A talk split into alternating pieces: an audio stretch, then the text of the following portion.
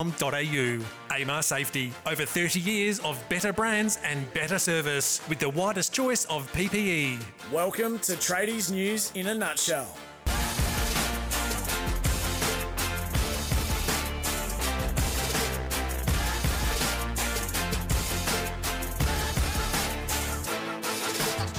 Hi, good morning everyone. Welcome along to Tradies News in a Nutshell for your Wednesday morning, middle of the week. It is Wednesday, the eighteenth of October, two thousand twenty-three. Daniel Pettigrew back with you over the next hour, broadcasting through S E N eleven seventy A M in Sydney, S E N Q six ninety-three A M in Brisbane, and S E N sixteen twenty A M on the Gold Coast. one three hundred oh one eleven seventy, our open line number. You can text oh four five seven, seven three six, seven three six, and that's all before breakfast for listeners through S E N eleven seventy A M to Sydney with James Magnusson and Brandy this morning. The Missile and Brandy for breakfast. Fossey off for a couple of weeks, and Pat and Heels uh, along at six A M local time. Of course, Queensland listeners, you'll take the first hour of Missile and Brandy, and then Pat and Heels along in a couple of hours' time. A lot to get through. A massive upset in the cricket overnight. We'll get to that in just a second. Eddie Jones, he's staying, we think, uh, for the foreseeable future anyway. We'll get to that. A bit of rugby league news floating around as well. And we will have a chat to host of Tradies News in Melbourne, Matty Cox, in about fifteen minutes about some of the big issues of the week. And speaking of cricket, Paul Dennett, our cricket expert, will be on the line in just over half an hour's time to have a chat about all things cricket. Of course, Australia getting the win yesterday, and they're in action again on Friday uh, against Pakistan. So a lot to get through this morning. oh four five seven, seven three six, seven three six, our text number, or you can call one three hundred oh one eleven seventy. It's two past five, two past four in Queensland. The Hot Topic, thanks to Rheem. Built tough for Aussie conditions. When it comes to water heating, ask your plumber to install a Rheem. Yeah, except nothing less than Australia's best and install a Rheem, Australia's favourite hot water. Before we get to Eddie Jones and a bit of rugby league news, I mentioned a massive upset at the cricket, and we were talking on Monday morning about upsets when Afghanistan beat England. I think this is a bigger upset in the cricket. Rain was, uh, play was delayed uh, because of rain at the start of play between South Africa and the Netherlands. However, the Netherlands batted first. Off forty-three overs, they made eight for two forty-five. South Africa all out in reply for two hundred seven. The Netherlands winning by thirty-eight runs. Quite an unbelievable result, considering South Africa, you would probably think, would be one of the contenders in this year's World Cup. We'll ask Paul about it when we speak to him a bit later on. It was a shortened match, as I say, due to rain. At one stage, I think South Africa were about five for eighty odd. They ended up making two hundred seven, but the Netherlands, a shock victory. two forty-five, eight for two forty-five. South Africa, all out for two hundred seven. So over the past couple of days, of course, we had Australia win.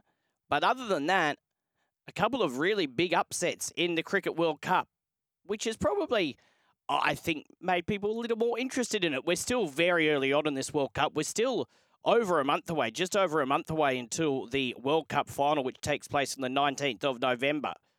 But well done to the Netherlands. A big upset against South Africa. A huge upset against South Africa Uh, overnight in the Cricket World Cup. As I say, we'll speak to Paul more about that a bit later on. The World Cup does continue tonight. Speaking of Afghanistan, they're in action again against New Zealand, and that'll be at seven thirty tonight. Did you see any of that cricket match between the Netherlands and South Africa? As I say, we'll speak to Paul about that shortly. oh four five seven, seven three six, seven three six or one three hundred oh one eleven seventy. Now, let's get to some of the news of the day. Eddie Jones seems like he's staying, at least for now.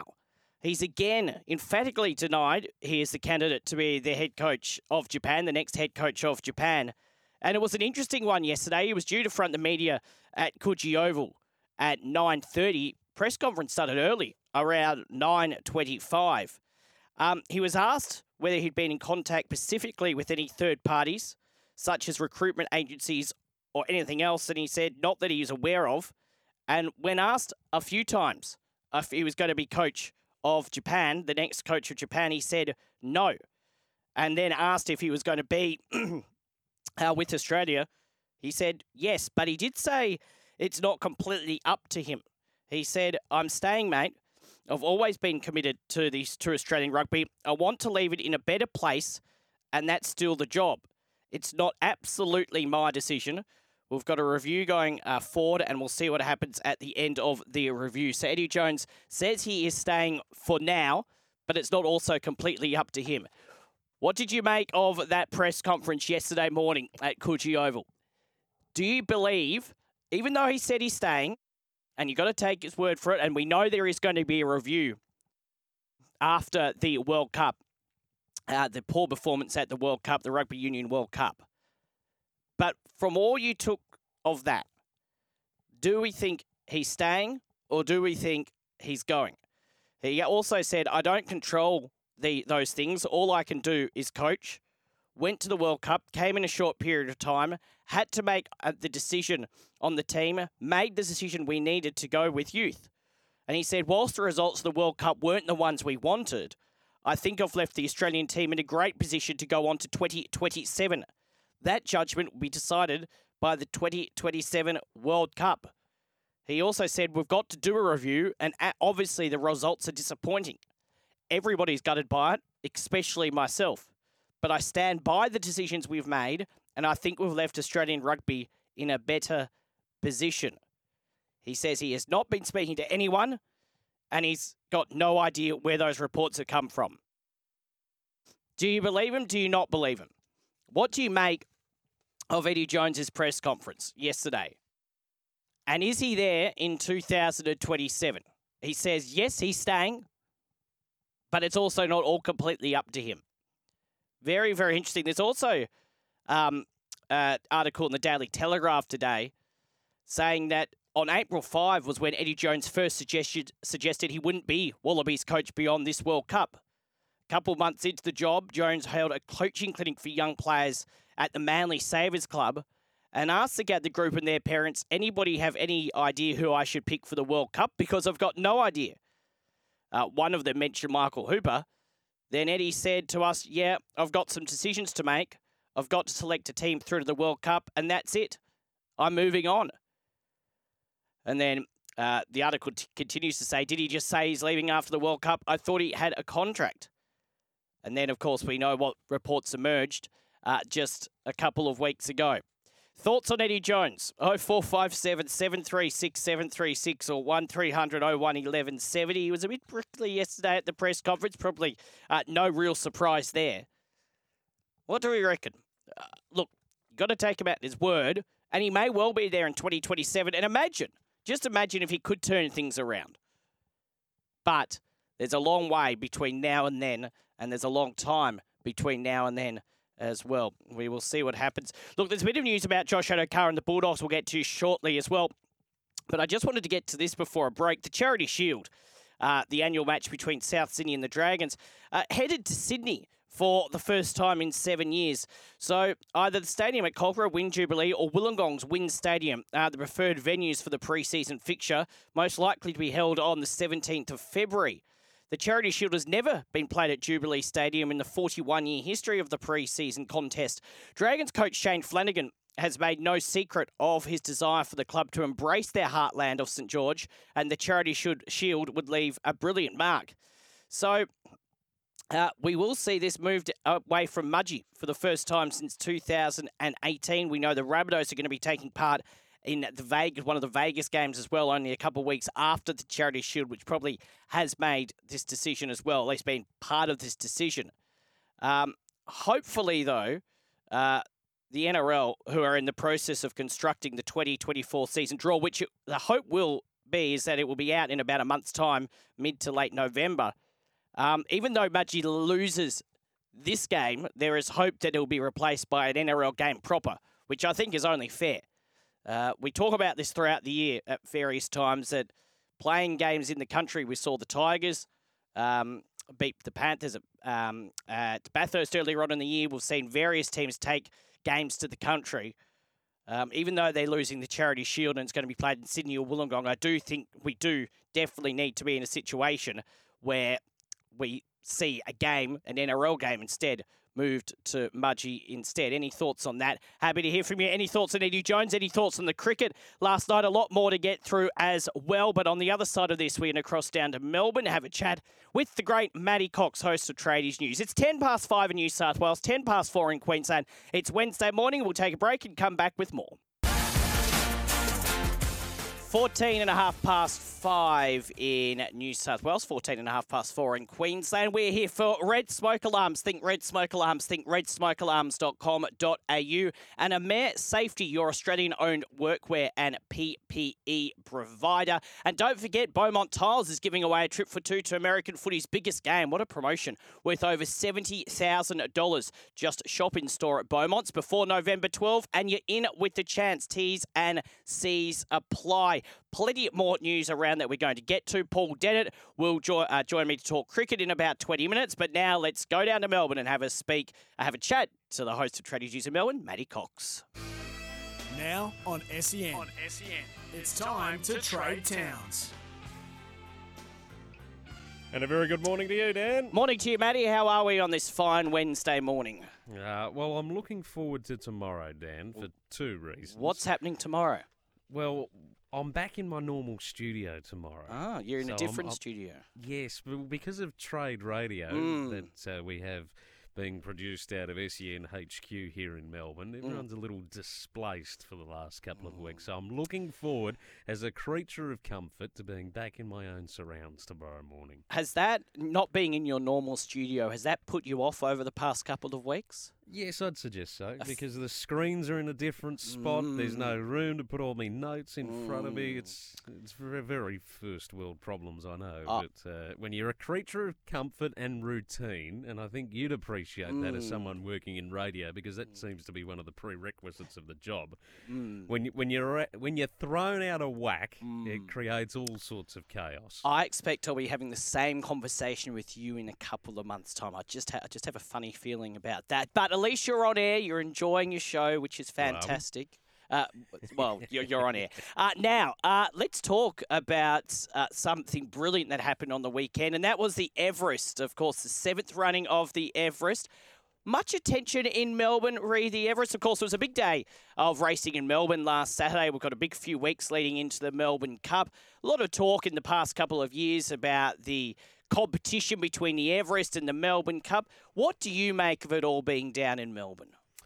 There is more and more, I wouldn't say interest, I'd say a curiosity with mm. uh, with the event. I think because there is so much that is put into the marketing of it, and no doubt it goes up a degree or two, particularly in New South Wales, but even down here there's We're we're interested in how this event is evolving, what's making it so special and so desirable to be a part of, and it continues to build and get better. I can remember when it was first introduced and the the rivalry that it created and the, the, the, the largest split, even though there was already one existing between Racing Victoria and Racing New South Wales, but we've already it's it's like peeping over the neighbour's fence just to see what's going on, I think would be the best way of describing it, because while we don't want to acknowledge that we're interested in it, there's certainly mm. a curiosity just to see what is unfolding up north. And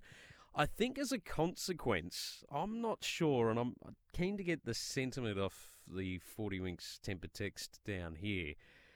I get the impression that the rivalry that's being created between the major races here in Melbourne and specifically the Everest in Sydney, it feels as if the the races other than the Melbourne Cup here have lifted up a notch. So oh. the, the likes of the Caulfield Cup, the Cox Plate, which has always been on a pedestal and in their own right, they've been one of the major focal points of the, the Spring Carnival. But I feel as if their reputation is starting to be elevated as a consequence of what is unfolding in New South Wales. And to a certain degree, I feel as if that's bringing the Melbourne Cup back just a touch in reputation as well. Again, I'm making that assumption. I'm keen to get thoughts not only off my text machine, but no doubt yours as well, because it just feels as if there's a there's a very slight shift, which was kind of predicted when the Everest was put into place. Mm, look, I touched on this earlier on in the week on Monday on the back of a massive weekend of sport. Now, I, I still think the Melbourne Cup is the number one race. I think it probably always will in terms of,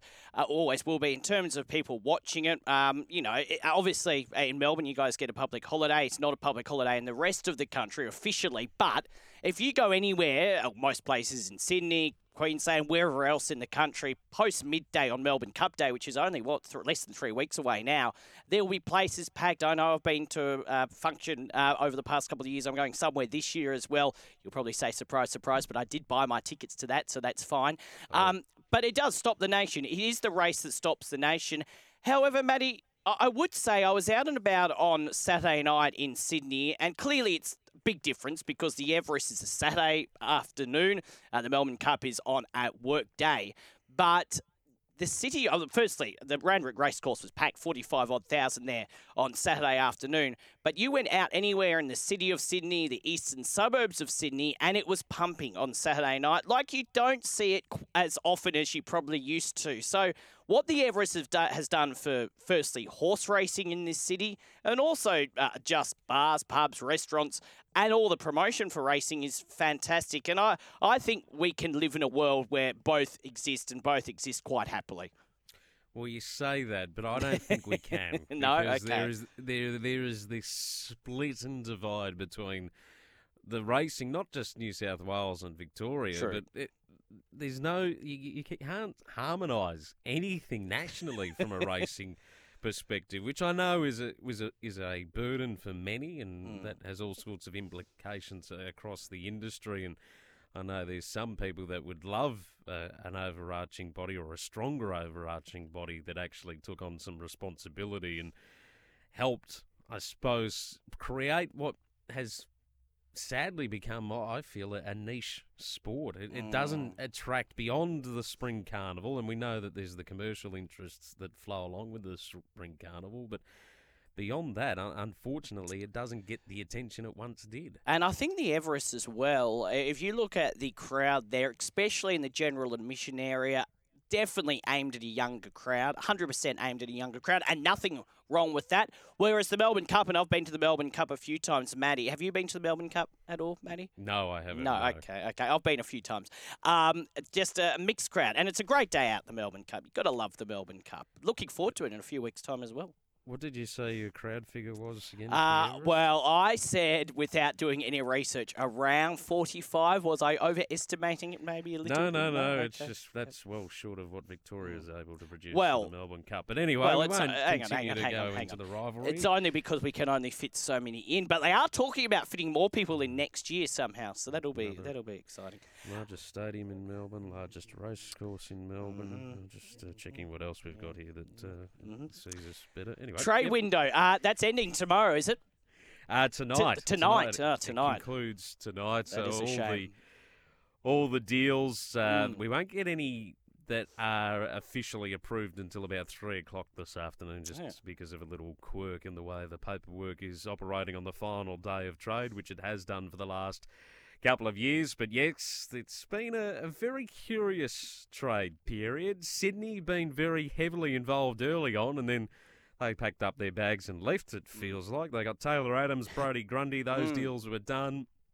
And they were both required players that Sydney needed too to be able to strengthen their list. So a good outcome there. There's a curiosity still with the Brisbane Lions. Jack Gunston, will he move back to Hawthorn, which was a little bomb that was dropped uh, a, couple, or a couple of days ago that he wanted to return to Hawthorn after switching to the Lions at the end of last year, and there's some broader reasons as to why he chose to do that. But yes, it was very curious to see that he was returning to Hawthorn, or has a desire to return to Hawthorn. Gold Coast, they've been trying to get as many late draft picks in as possible because they've got academy selections that they need the draft points to be able to get into the club. Again, I won't bore you with the details for all the technical mm. reasons for that, but essentially they need as many lower-end draft picks as they can, which can build up enough points to be able to acquire the player. That's a very simplistic way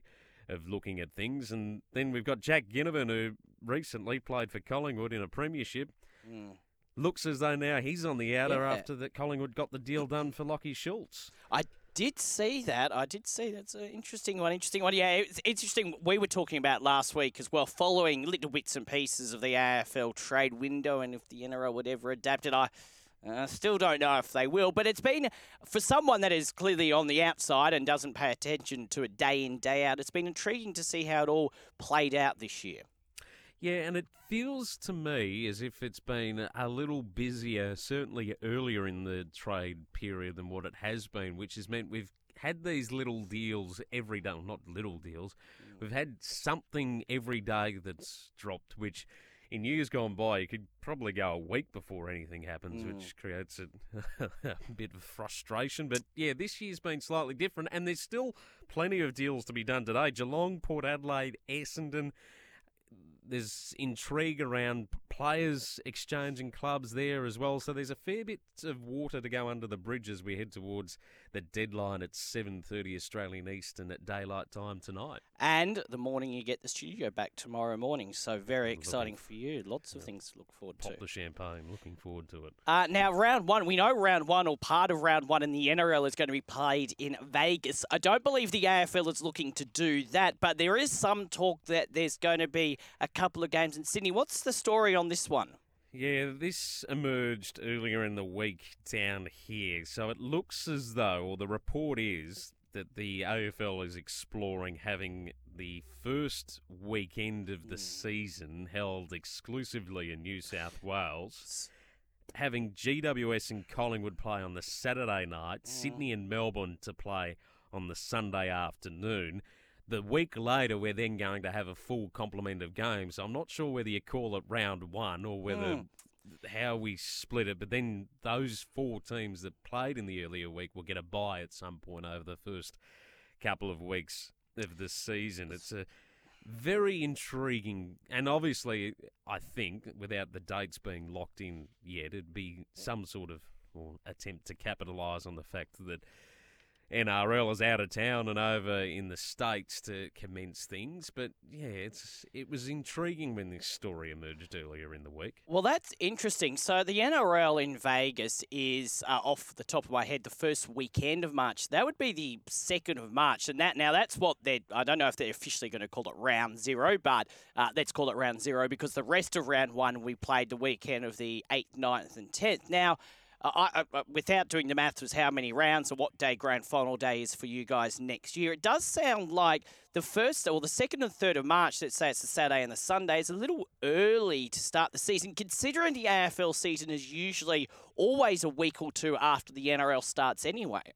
Yeah, so th- this intrigues mm. this story even further, because if it's not to capitalise while the N R L's out of town and while N R L is in town, mm. then I'm not sure what advantage is it purely. We'll, we'll see how we go up up against each other. Um, it's it, a yeah, it's a it was a weird story, and I'm not sure how it's resonating. Some people like it because it's a different idea, and there's some rivalries between the two teams that are scheduled to play off against each other for obvious reasons. The preliminary final between the Giants and Collingwood that we had here, and then the, the Sydney and Melbourne match. There's some exchanges, of Brodie Grundy being the biggest one of them, uh, a part of that. So I'll, I wonder whether it's just an attempt to gain some further interest in New South Wales. But if it's if it's not in that window where N R L is out of town, then it makes me scratch my head a little bit more. I, I suppose the only thing is if they were going to do it on the weekend that the official round one of the N R L started. So you had six games. Obviously, you've got the two games in Vegas the week before. There would be limited. I'm sure there would be games in Sydney, but obviously with six games, there would be limited games in Sydney, but you would still expect there to be at least one, maybe two. So, yeah, a bit of a weird one, but it is that does sound like the same premise as what's happening in the N R L, uh, with two games uh, in the weekend before round one of the N R L, and then we have the rest of round one. Just intriguing. I kind of understand it from an N R L point of view, having to do that, being played in Vegas. You can't expect uh, the whole round to be played in Vegas because then the travelling.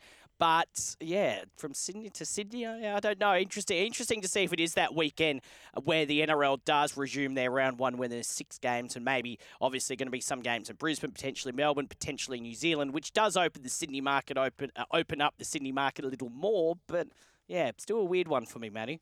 And it's not the only thing that you guys seem to be changing heading towards twenty twenty-four, is it? Uh, no. So we're looking at um, the five-minute sin bin. So in the N R L, and we won't, I won't go into all these details, but for many, many years, we've had a sin bin and we've had a send-off. The sin bin would be ten minutes. The send-off uh, would be obviously for the rest of the match. Back in nineteen ninety-one, which I do not remember, but they got rid of the five-minute sin bin. And now reports over the last twenty-four or forty-eight hours that the N R L and the A R L C and the clubs are considering bringing back the five-minute sin bin because we're in a situation at the moment, and probably this season just gone has highlighted it, but there has been talk about this over the past two or three years about we are using the sin bin, and sometimes they use the sin bin correctly, and sometimes there are things that players do that you think uh, probably doesn't deserve to be ten minutes. My problem with this, and it probably won't be the only rule change if it does go through. We do like to change the rules in the N R L. But my problem with this is that it's very hard, unless there, and Greg Alexander said this on The Breakfast Show yesterday with Fossey, you would need to have set rules going into a game about what is a five-minute sin bin and what is a ten-minute sin bin, because if you start to leave it down to the referee on the field, there's going to be so much controversy, which I think is what uh, the N R L is trying to avoid. It's the complete opposite of what the N R L want uh, is controversy. But, Manny, just a really quick question. Does the A F L change rules every year, or is it just an N R L thing? And I know, look, the rules that change in the N R L are not massive. They're not going to change the game completely. But the N R L love tweaking rules. Does this happen in the A F L? Uh... To varying degree. Some years there will be different rules put into place. A couple of years ago we had the six six six, which was having six players in designated parts of the ground every time we reset after a goal. That was brought into place. The standing on the mark rule, which meant that you couldn't move to try and thwart an, an attack on an angle. Um, that came into play. But in, in recent years there's more been subtle t- changes to the way rules are interpreted, which mm. creates frustration for us in our game down here. So it yeah it depends on, on the year. The the murmurings heading towards twenty twenty-four, I think we're going to be looking at our interchange situation again. This year we had the sub that was implemented, which could be used as a tactical and medical sub. That changed after last year, where it was purely a medical substitution, and that changed from the year before, where we had no substitution after having one about a decade ago. Mm. So they, I think they're going to investigate again what the appetite is to potentially go from having a sub, as essentially a, a fifth person on the bench, to having five players available on the bench to be used at any time. I think that's going to be explored in the summer. Yeah, we love changing rules that are in the field of play. And sometimes we actually change them mid-season. That doesn't even stop us. Uh, I do have one final question for you, Matty. Has Eddie Jones been making any news uh, in Melbourne over the past twenty-four or so hours? He has, but I almost feel we're a bit fatigued with the with this ongoing. I'm going to call it a saga now, Dan. Uh, it's big it's word. Such, It's such a distraction, mm. what's going on now. And rather than actually talking about the issues with rugby in this country, we're talking about a head coach, which we don't even know that will be there in a month's time. And no. I, I know he had a press conference yesterday and he reiterated his commitment to staying on with the with the Wallabies, but there was some language that I picked up re- mm-hmm. regarding how he's left things heading towards twenty twenty-seven. Well, there's no guarantee that he's going to be there in twenty twenty-seven. That's what I gleaned out of that comment in particular. But it it, it is such a... Well, I think it, it sums up the state of play for rugby, as we've been talking about the last couple of weeks. What is it? Two wins from nine matches yep. this year for the Wallabies, when Eddie Jones was supposed to turn things around after they threw everyone out and, and tried to uh, bring in some success, and then changed it again, went towards a youth policy, and that's clearly worked, because now they're all pointing to the fact that the development underneath's not there to be able to progress. Uh, it's yeah, it's a saga. No, it's a saga. No guarantee that he'll be there, even though he did say you're one hundred percent right. Look, he said he, he's not been speaking to Japan Rugby and he will be there, but it's also not completely all up to him. There'll be a review and there's other things going on. Look, from what I got from that press conference, and I suppose you've got to take him at his word, but I, I'm still not one hundred percent confident he's going to be there come twenty twenty-seven, maybe even next year, to be honest with you. He says he's staying. I suppose believe him for now, but uh, I think there's a lot more to unfold in this story over the coming months, maybe the coming years as well. We'll see if he's around. He says he plans to be there until twenty twenty-seven and the Rugby World Cup. Let's just wait and see what happens. I get the feeling now the longer that he's in that position, the worse it's going to be for rugby in Australia, because mm. it means we're going to be focused on the senior coach, and we know it's not always the senior coach that's able to fix problems that are now entrenched in uh, rugby, or at least that's how it feels. Correct, correct. Going to be an interesting one to watch. So I suppose next week when I speak to you, Matty, you'll be a lot happier. You'll be back in your normal studio and everything will be right with the world again. So long as everything works, Dan. So long as everything works. When wouldn't it work? That would never happen. Oh, I'll, I'll, I'll, that's an off-air discussion. Yeah. uh, thank you, Dan. Have a wonderful day, Matty. You too. Matty Cox in a different studio, but uh, still sounding very good. Uh, oh four five seven, seven three six, seven three six or one three hundred, oh one, eleven seventy. We do that for the Makita X G T Experience Professional Cordless Power. Without limits, they are the professional choice for cordless convenience, unmatched performance, innovation and power without limits. We'll talk some cricket next with Paul Dennett. It's twenty-five to six in New South Wales, twenty-five to five in Queensland. Yeah, good to have your company. Just on the back of that conversation we're having with Matty Cox, Gary's text in saying, Dan, we get six months of non-stop advertising for the Everest. The Melbourne Cup is the race that stops the nation. Yes, one hundred percent. Look, I still think the Melbourne Cup is the main race in Australia, but I still think there's a place for the Everest as well, as we saw on Saturday. Huge crowd out there. Thank you, Gary. And a text here from the Big G. Uh, like the Oval treatment, I start a new work roster tomorrow. What's going on? Uh, seven on, seven off. Uh, N R L clubs should be made to take one home game each year to the country. Text you in a week. I look forward to that. Big G. Uh, yes, well, uh, uh, there's a lot of talk about that. I think most clubs, to be fair, take at least one game away to certain areas, not all of them to the country, it has to be said. I wonder if that's something they will look into in the near future. Uh, keep those texts coming in. Calls oh four five seven, seven three six, seven three six or call one three hundred, oh one, eleven seventy. Time to talk cricket now. Thanks to the Makita X G T. Experience professional cordless power without limits. Now on Tradies News, let's get the latest in cricket. And on the line is Paul Dennett. Morning to you, Paul. Morning, Dan. Now, we're going to get to the Australian game in just a second, but what about last night's game? An upset, a huge upset in this World Cup. We've had a couple this week, but the Netherlands beating South Africa. Ah, it's wonderful to see. um, the... The table's finally starting to take shape a little bit from an Australian point of view, because we had the England loss to Afghanistan as well. Mm. And, um, yeah, things are starting to look a little bit more, uh, a little bit rosier. Uh, Netherlands, they're a pretty decent side. I actually um, cleverly managed to back them in their first oh. two games at long odds, which they lost, and then duly forgot to back them last night. So that's clever of me.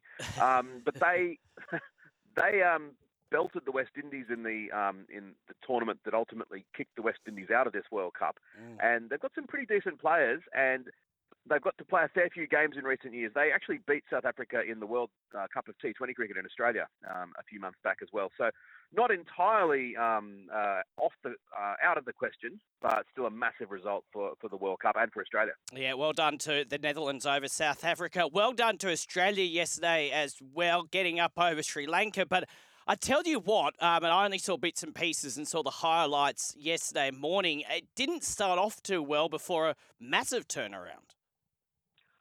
Oh, it's just the glorious uncertainty of sport. The first hour and a half or two hours were some of the more depressing scenes as an Australian cricket fan. Um, and the group chat of my friends and me were, you know, everyone's bagging everyone. Um, on social media, the whole country's written the team off uh, because Sri Lanka were absolutely cruising. Uh, mm. They they got to bat first, and it's just, it was the same ground where batting second in the game against South Africa had proven so difficult for Australia. Sri Lanka looked like they were, you know, none for plenty, looked like they were setting Australia probably something in excess of three hundred. Mm. And it just looked like we were going to lose um, and, and lose convincingly. And it was um, totally against the run of play. David Warner took a couple of really, really good um, professional catches in the outfield that uh, I, I, I think most players wouldn't have caught both of them. Pat Cummins um, clean bowled someone, then um, got a direct hit uh, to, to, to effect a run out. And from nowhere, suddenly Sri Lanka collapsed. Nine for fifty-two uh, they lost, and uh, what looks a, a total of in excess of three hundred was suddenly only two hundred nine. Um, and it had been, you know, all, all the bad things that had been occurring. That, you know, we'd had a, a, a review that was pointless, which then caused us to not review a later one, which was actually out. Inglis dropped another catch. Zampa mm. was looking no good. And then suddenly Zampa takes four wickets and ends up being player of the match. So it was an absolutely stunning turnaround. And um, at the innings break, it suddenly looked like, well, Australia's going to win this unless against quality spin bowling, uh, against a middling total. Um, you know, I was hoping we wouldn't come unstuck, and, and we didn't. Yeah, and it's interesting you mentioned Adam Zampa, four wickets, Glenn Maxwell, one, and it goes back to what we've been talking about, and most people have been talking about in the cricketing world over the past couple of weeks, is how important spin bowling is over there in India, which again raises the question, why didn't they take a second spin bowler, frontline spin bowler? But they got away with it uh, with a good performance by Adam Zampa the other night. I tell you who also had a pretty good performance, Josh Inglis, got about fifty-eight Not uh, fifty-eight runs. Um, disappointing first performance the other morning on Friday morning, but did definitely hit back uh, the other day. Oh, yes. Uh, it was a very, very um, significant performance because uh, I mentioned that we you know, we, we should should be able to ca- uh, chase those runs down. But Australia, after a very crisp start from Mitchell Marsh, who looks superb, hitting the ball like I've never seen someone hit the ball before, Australia lost two wickets in the one over. Um, Smith and Warner out and out, and the feeling of, oh, here's some trouble. Mm. Uh, Labuschagne was actually then given out, caught behind, and we, for a few seconds, were three for not many, but he was able to successfully successfully review that because he didn't hit it. But then uh, Mitchell Marsh, having batted really well, ran himself out, and you looked at it and thought, oh, here comes our wobbly middle order against spin uh, and in night conditions. And every instinct was there's a collapse coming on here. And yet Inglis mm. played, you know, had a little bit of luck early on, a couple of nicks, but then played really well for his um, fifty-eight at about a run a ball. And along with Labuschagne, I think Labuschagne um, wasn't a, a headline-grabbing innings, but it was a really stabilising innings and got us to the point where then and we showed a, a, a lovely bit of um, effort right at the end where Stoinis and Maxwell belted the ball everywhere to get us the win quite quickly to, to really take away some of the damage that had been done to our net run rate. So, yeah, Inglis, a very fine performance.